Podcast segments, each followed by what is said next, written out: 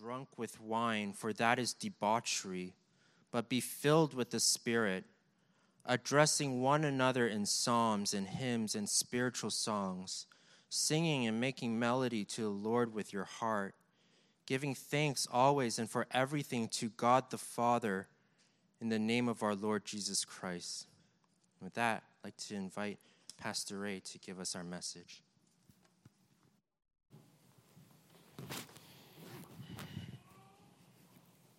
Thanks, Brian.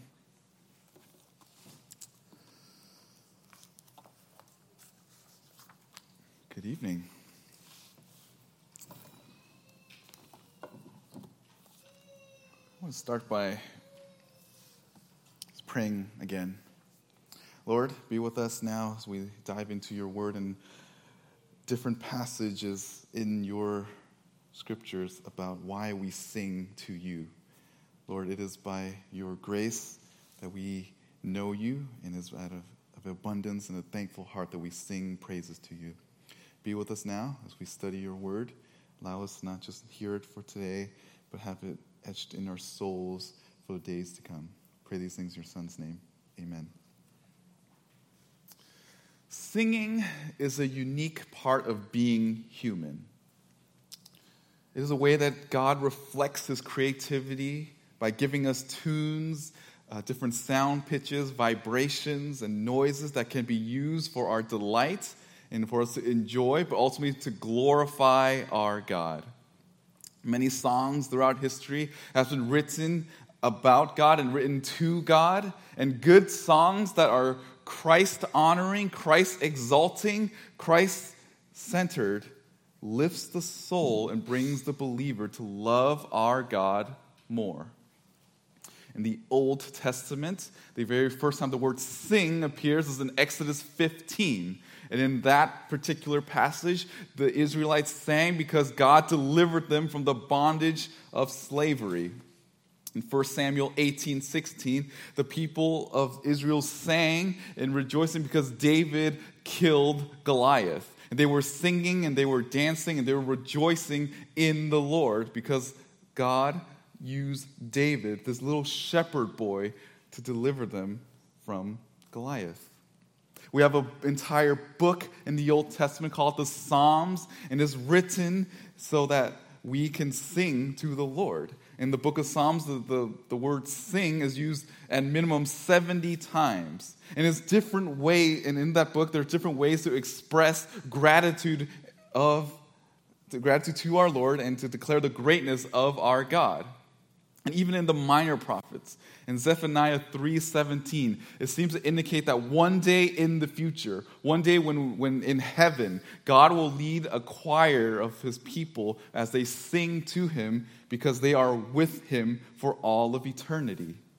In the New Testament, we see that singing is something that our, our Savior did in Matthew 26 and Mark 14, 26, after the Passover lamb, after they celebrate the Passover for the very last time, it said that Jesus sang hymns with the apostles, with the rest of the disciples.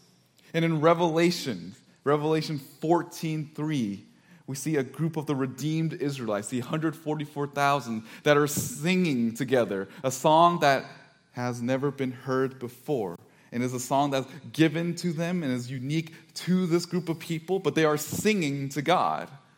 And in Revelation 15 3, we see that there are multitudes of multitudes of people singing in heaven. Heaven is, is not a place where there will be any evangelism. Heaven will not be a place where we'll be studying scripture. Heaven will not even be a place where we'll have preaching. But heaven will have singing. Heaven is a place that will be filled and loaded with joyful tunes. Music is a powerful tool. Great songs written by great saints can take us to the throne of grace. In reality, there are two types of songs in this world. There are songs that will make you look up to the Lord and make you look towards heaven. There are things, there are songs in this world that will make you desire the things of the world that make you want to just wait for heaven, just like delay heaven for a little bit longer.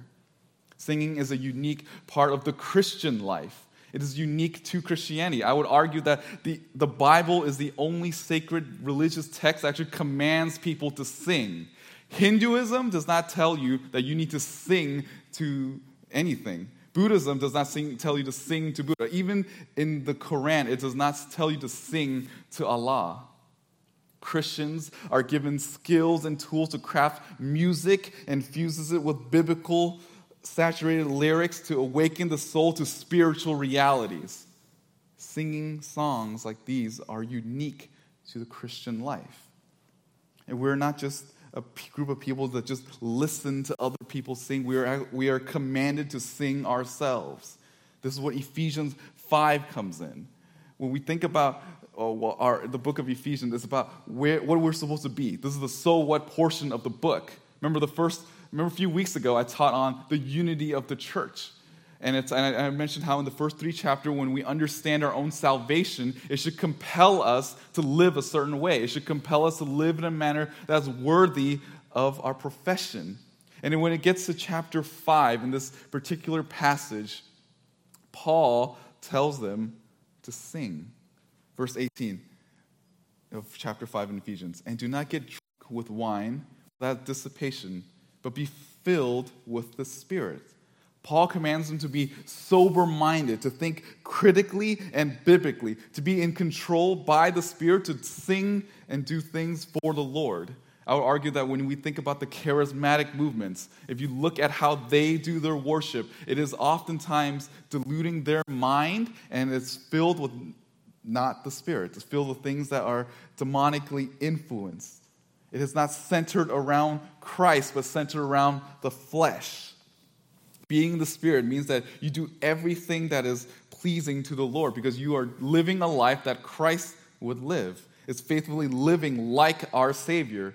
Being controlled by the Spirit means that you act and think the way Christ would act and think.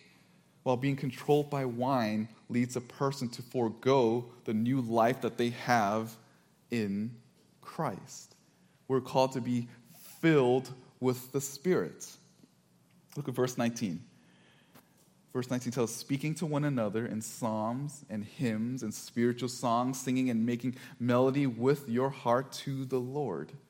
A person that is filled with the Spirit will produce spiritual filled songs. This first category, speaking to one another in Psalms. It's not to say we just open the book of Psalms and we're reading it to one another, although that is something that we're commanded to, just to read Scripture out loud, to do a public reading of Scripture. But in this particular phrase, this word speaking, in the Greek it's laleo, which is a automatopoeia. It's supposed, it's supposed to show, it's supposed to sound like a little baby when they are just babbling, when they say things like la, la, la. It's often used to describe a baby and their, and their little chirp and, or little noises that they make, and also to, to describe birds when they're chirping. And notice that it's Psalms. It's the Old Testament book, but it's put into music. The book of Psalm was designed so that people can be inspired to sing and write songs about our God. But it's also used in general sense to just talk about any type of spiritual song. Notice the next one. Speak to one another in psalms and hymns. Hymns is this isn't like what we think of hymns, like old school hymns. In fact, there are people in really fundamental churches that actually think that way. That's look, the Bible uses hymns, therefore we must use hymns. It's like, no, Paul was not there. He wasn't singing songs that Martin Luther wrote. But there are some people that think that way. This word hymn means basically any song that is loaded with religious context uh, and, and religious content is any type of song that exalts God the Father, any type of song that highlights the greatness of the Son, any type of song that praises the work of the Spirit. These are what hymns are. These are the things that makes us sing when it is loaded with these type of truths. It should be centered around our triune God. Notice this next one spiritual songs. These are songs that express new life. It shows God's work in the believer. It's a broad range category that, that expresses spiritual truth in the life of the believer. Next portion, next phrase. Notice it's singing and making melody with your heart to the Lord. And this phrase singing is exactly that. It's just singing, holding on to a, a, note when you're singing and making melodies, putting those little words into a particular motion and putting into tune. But you do all of these with your heart, fully devoted to the Lord. And it's interesting that Paul said that it's with your whole heart to the Lord. It doesn't mention anything about singing with a perfect pitch. I have a pastor friend that I love and adore. I love his preaching. Uh, his preaching style is amazing. I love the fact that he preaches like a whole range of scriptures. I, I look up to him as a pastor. But for years, I have never heard him sing. And a few years after I met him, he was pastoring at his church in DC, and I, I finally was able to worship with him in the, in the Sunday morning service. And when he opened his mouth, I was discouraged because he was terrible. It's like, this is my mentor. This guy can't sing.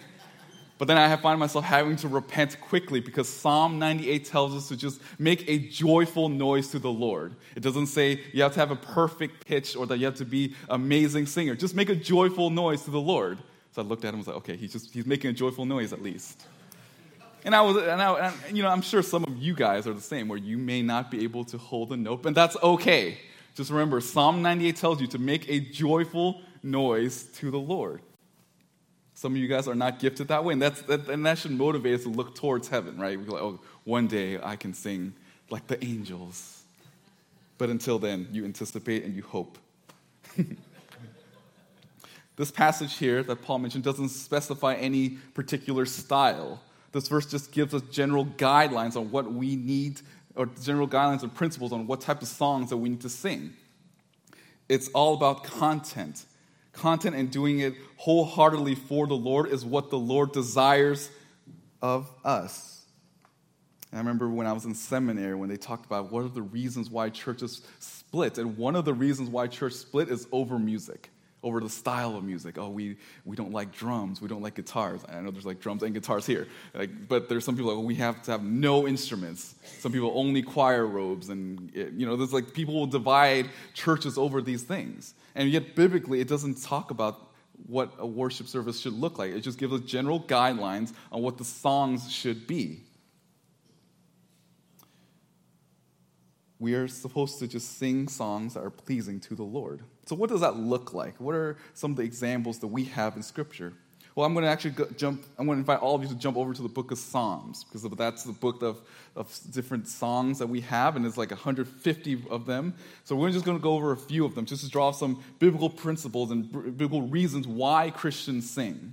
So if you, uh, so if you have your Bibles, turn over to Psalm We'll start with chapter 9. We're going to jump over to seven different Psalms just to, just to pick out some of, the, some of the reasons why Christians sing.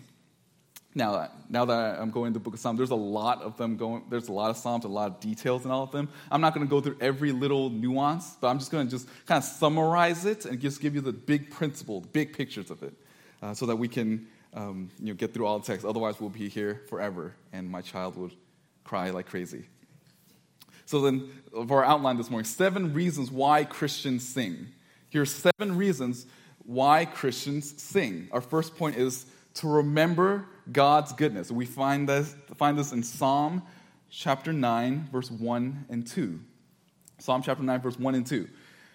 Notice, for the choir director on Muth-labben, a psalm of David. I will give thanks to the Lord with all my heart. I, t- I will tell of all your wonders. I will be glad, exult in you. I will sing praise to your name, O Most High.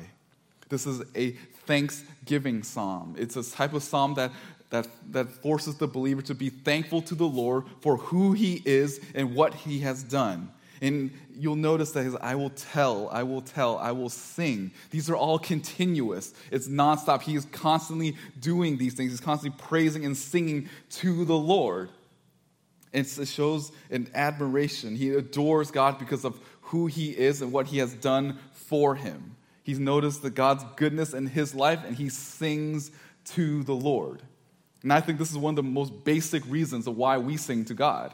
We sing to the Lord because we know that our God is good. We're to sing because we remember the goodness of God in our lives. Christians sing daily because we are rescued. And the greatest reason, and that is the greatest reason to sing. You're filled with gratitude, you're filled with adoration for what God has done for us. you look in history, if you look at just the media or the radio, you'll notice that there are many poetry and love songs that are written to describe how much one person loves another person. They, they, talk about what they've done for them and how they smell, how they look like, all of these little sappy things. But yet, people write millions and millions of songs. I've heard that like 95% of songs is about love. How much more is it for us as Christians when we sing about God's goodness? How much more is it for us to sing about our God? We sing because of God's goodness towards us. That's the first reason. We sing because we remember God's goodness. Our second reason, we sing because we want to respond to God's grace. Turn over to Psalm 13. Psalm 13, verse 5 and 6. I'm going to read this one because it's a little bit shorter.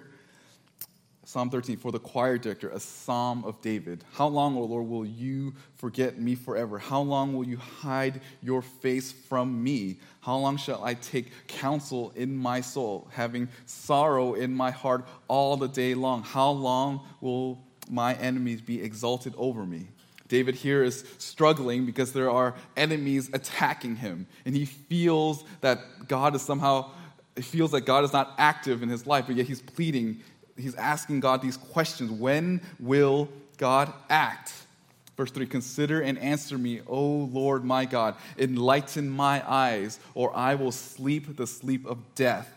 And my enemy will say, I have overcome him and my adversaries will rejoice when I am shaken.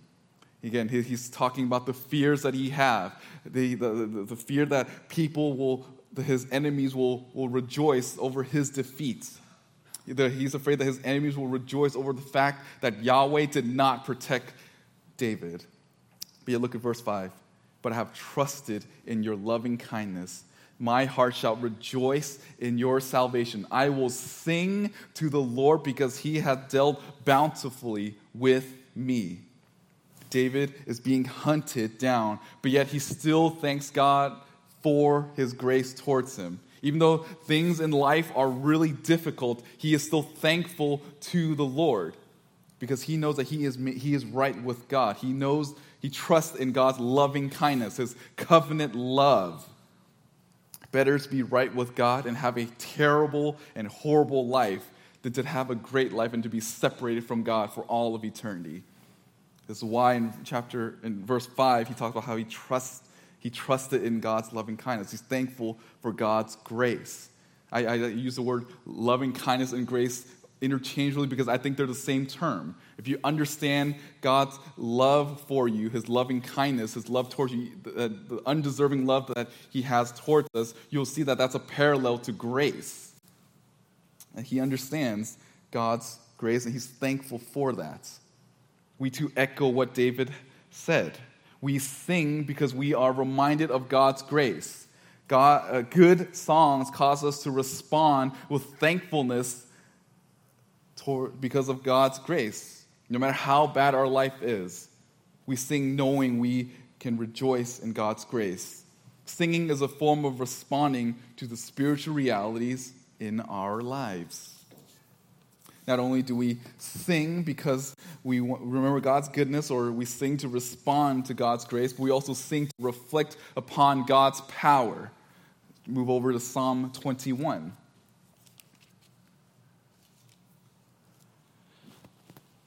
Psalm 21 is a royal psalm. And what a royal psalm means is that it is written by a king for future kings. It is designed so that other kings after him will know God's power. David wrote this particular psalm so that Solomon will be able to know that what God has done for him for all the future kings to know, to trust in God, to reflect on God's power. It's designed so that future kings know that they are in the land because God has placed them there, that they are safe because God has, is protecting them.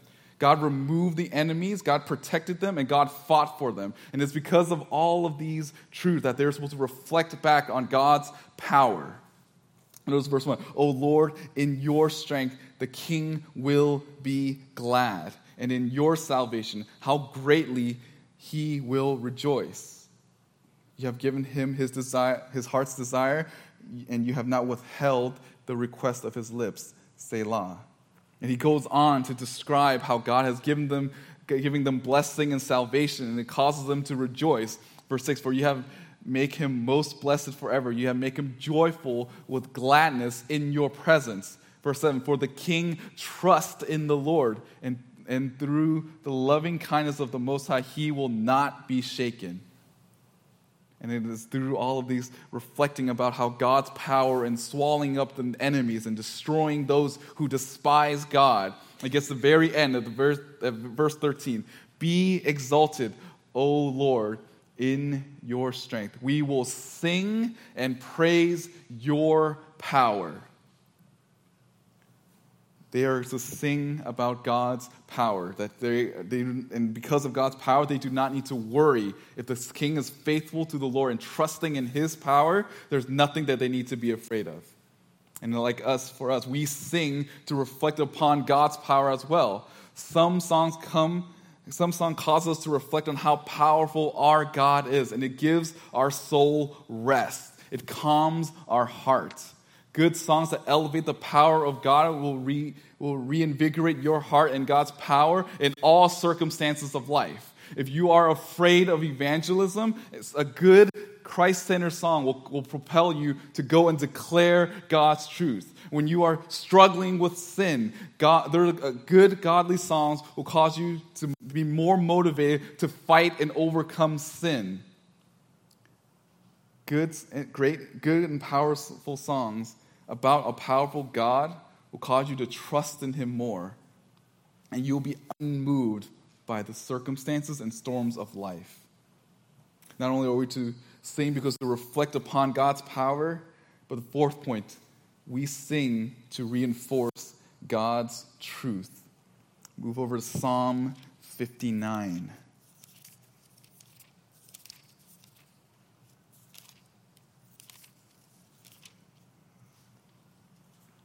Psalm 59, verse 16 and 17. But as for me, I shall sing of your, of your strength. Yes, I shall joyfully sing of your loving kindness in the morning, for you have been my stronghold and a refuge in the day of my distress. O oh, my strength, I will sing praises to you, for God is my stronghold the God who shows me loving kindness. This is another psalm by David. He's praying again for God to deliver him, to bring him to safety. In this chapter, he, ta- he talks about how he's being hated again for his devotion to the Lord. And he pleads with God to judge these sinners rightly. He wants God to act, he wants God to show these enemies who he is. Yet, even though he's going through tough times, even though things are hard, verse 16, 17 tells us he dwells on truth. He trusts in God's truth. He prays and he sings, and those reinforce his mind of biblical truth. And again, that's why we sing as well. We sing to reinforce truth that, that is, that's in Scripture. When you sing truth, truth sticks to your mind. I have a little baby, and we we're playing these little Christian songs in hopes that she will have God's word hidden in her heart. But the secondary effect of not only just to make her fall asleep, but uh, we're actually learning some of these truths ourselves. We're being reminded and reinforced of God's truth. When you sing good and godly songs, it will, it will, it will cause you to change. It will cause you to seek and believe more in God's truth.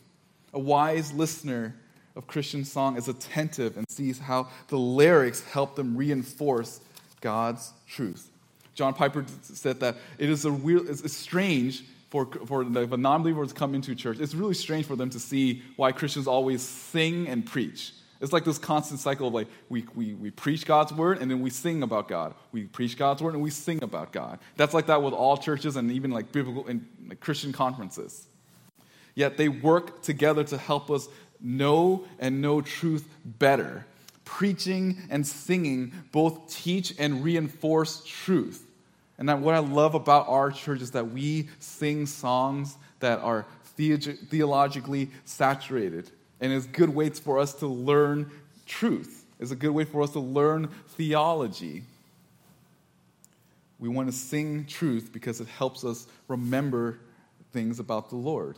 And there are times when you may not have your Bible, but there are certain tunes that you remember that remind you of God. So we sing songs in our church because it's to help reinforce truth. Next is not only does it help us reinforce truth, but also recharges the discouraged soul. Psalm 67.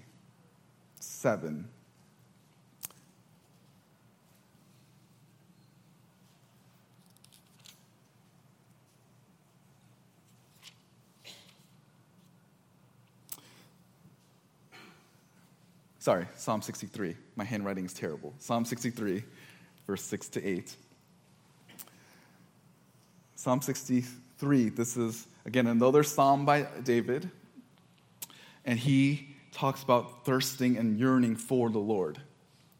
You notice in the beginning, verse 0 of Psalm 60, the little header there, a psalm of David when he was in the wilderness of Judah. O God, you are my God. I shall seek you earnestly. My soul thirsts for you, my flesh yearns for you in a dry and weary land where there is no water. Thus I have seen you in the sanctuary to see your power and your glory, because your loving kindness is better than life. My lips will praise you. So I will bless you as long as I live. I will lift up my hands in your name. My soul is satisfied as with marrow and fatness, and my mouth offers praises with joyful lips. Verse 6 When I remember you on my bed, I meditate on you in the night watches, for you have been my help. And in the shadow of your wings I shall sing for joy. My soul clings to you, your right hand upholds me. David here is struggling. He's, he's in the wilderness, yet he is comforted by truth. He finds relief in, in God and in God alone. Yet, even, in he, even though he's sleeping in the wilderness, he's lifting hands and singing praises to the Lord. He describes how his soul can only be satisfied in God, just like how a person can be physically satisfied with food. In verse 6 to 8, he reflects on what God has done and how the Lord helped him. And in hard times, David sings to help him be satisfied in God again. It is in those hard times that he sings to the Lord so that he can get through these trials. And so it is for you and I. And during desperate times, we need to be recharged. During times that's really difficult, uh, again, life is filled with them. Life is filled with difficulties. Sometimes the right song with the right words, loaded with the right truth, can help recharge a thirsty soul. Songs have a unique way of helping people cope and endure during trials. Some of you guys know the song "It Is Well with My Soul." This person, the art, the, the person who penned this, Horatio Spafford, he wrote this song after his family. Uh, he was in America and in Europe. His, his first, the rest of the family was in Europe, and they were trying to get to him. And on the boat right there, their entire boat sank and he lost his entire family. And he eventually went to the general location where his family died. And then when he looked into the sea, he penned, It is well.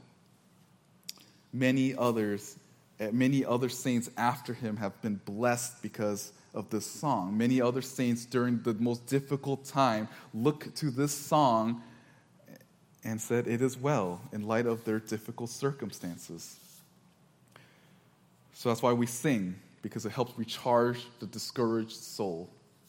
Not only that, but uh, our, sixth point to rejoice in God's character. Psalm 92. Psalm 92 is a song that is a known psalmist, but is written for a song on the Sabbath day. They're supposed to uh, rejoice uh, during the time of rest. Notice in the verse 4 verses, it is good to give thanks to the Lord and to sing praises to your name, O Most High, to declare your loving kindness in the morning and your faithfulness by night, with the ten string lutes and with the harp, with resounding music upon the lyre. For you, O Lord, have made me glad by what you have done. I will sing for joy at the works of your hand. The, psalm, the psalmist here highlights just one of God's attributes. He gives thanks and he praises God. He calls him the Most High. And it's just throughout this psalm, he directs, he, he, he's thankful for God's faithfulness and his loving kindness. He's thinking about God's character day and night. He's reflecting upon him, and it makes his heart glad. He sings of the joy that God has shown him in the past because he knows that God will continue to show himself in the future.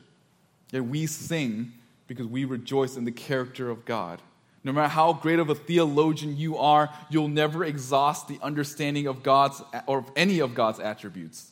Some songs will help you learn and relearn more about Him, and some may even help you have a better clarity of certain attributes of God good song shows us the beauty of God's character. Not only do we sing to rejoice in God's character, but lastly, we rejoice because we want to resound in thanksgiving. We want to resound in thanksgiving. Psalm 100, our last psalm that we're going to go to tonight. Psalm 100. Psalm 100, Psalm of Thanksgiving. Shout joyfully to the Lord, all the earth. Serve the Lord with gladness. Come before him with joyful singing. Know that the Lord himself is God. It is he who has made us and not we ourselves. We are his people and the sheep of his pasture. The psalmist here is singing the song of thanksgiving because of who he is. He's singing joyfully because God has created him. He's singing joyful because he because Yahweh is our creator and he is thankful that he is created by God. One of the questions in the past and historians always argue what is the chief end of man? And it is to delight and enjoy god. And what that means is that people are made so that we can enjoy him that we can delight in god. Now if a non-believer heard that they'll think oh that's so narcissistic of the lord.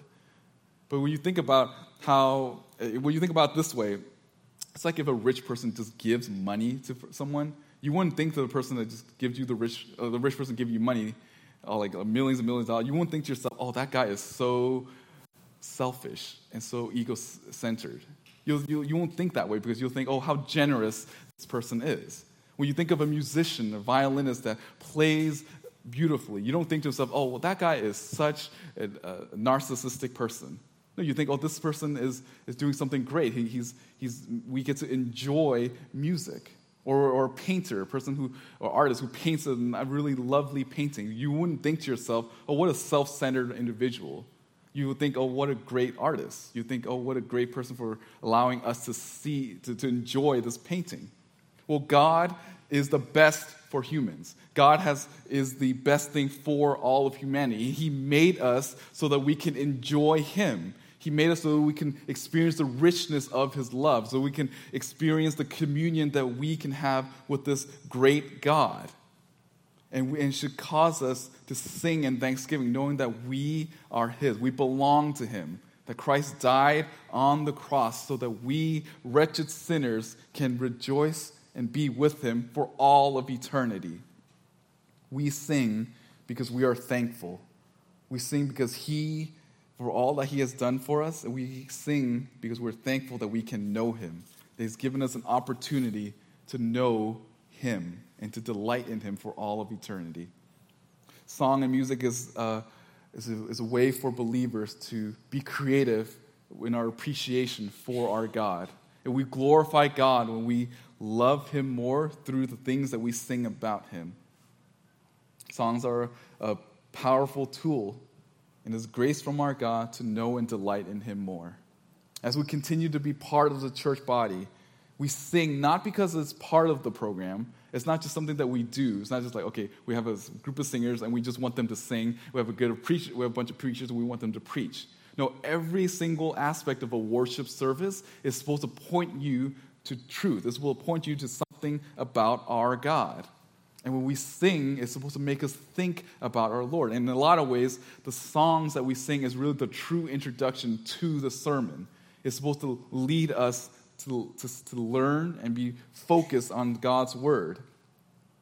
The whole service is supposed to teach us something about the Lord. And my hope in this message is that you will think more critically about the songs and, and the song lyrics and sing with your heart that's filled with the Spirit to our great God. We're going to do something different tonight. We're actually going to sing some songs. Uh, so I want to invite Vincent up, and we're going to, as a way to respond to our great God, we're going to sing a set of songs to Him. I think it's a good way to apply what we know. Um, yeah, and it's great because we get to have a privilege to sing to him because, and again, this is something we will do not just in this life, but also in heaven. So as Vincent gets ready, let me close our time in studying scripture in prayer. Lord, we're thankful for your word and the songs that you've allowed so many great saints in the past to, to craft and create. Um, Lord, we know that you've worked in their hearts through your word so that they can write songs that can make us focus on the things to come and to focus on how great you are. Lord, I pray now as we sing songs to you that we don't sing mindlessly and aimlessly, but we sing with a purpose, and that we sing out of a grateful heart, out of a thankful heart for all that you've done in our lives. Lord, be with us now as we sing joyfully to you. We pray these things in your Son's name.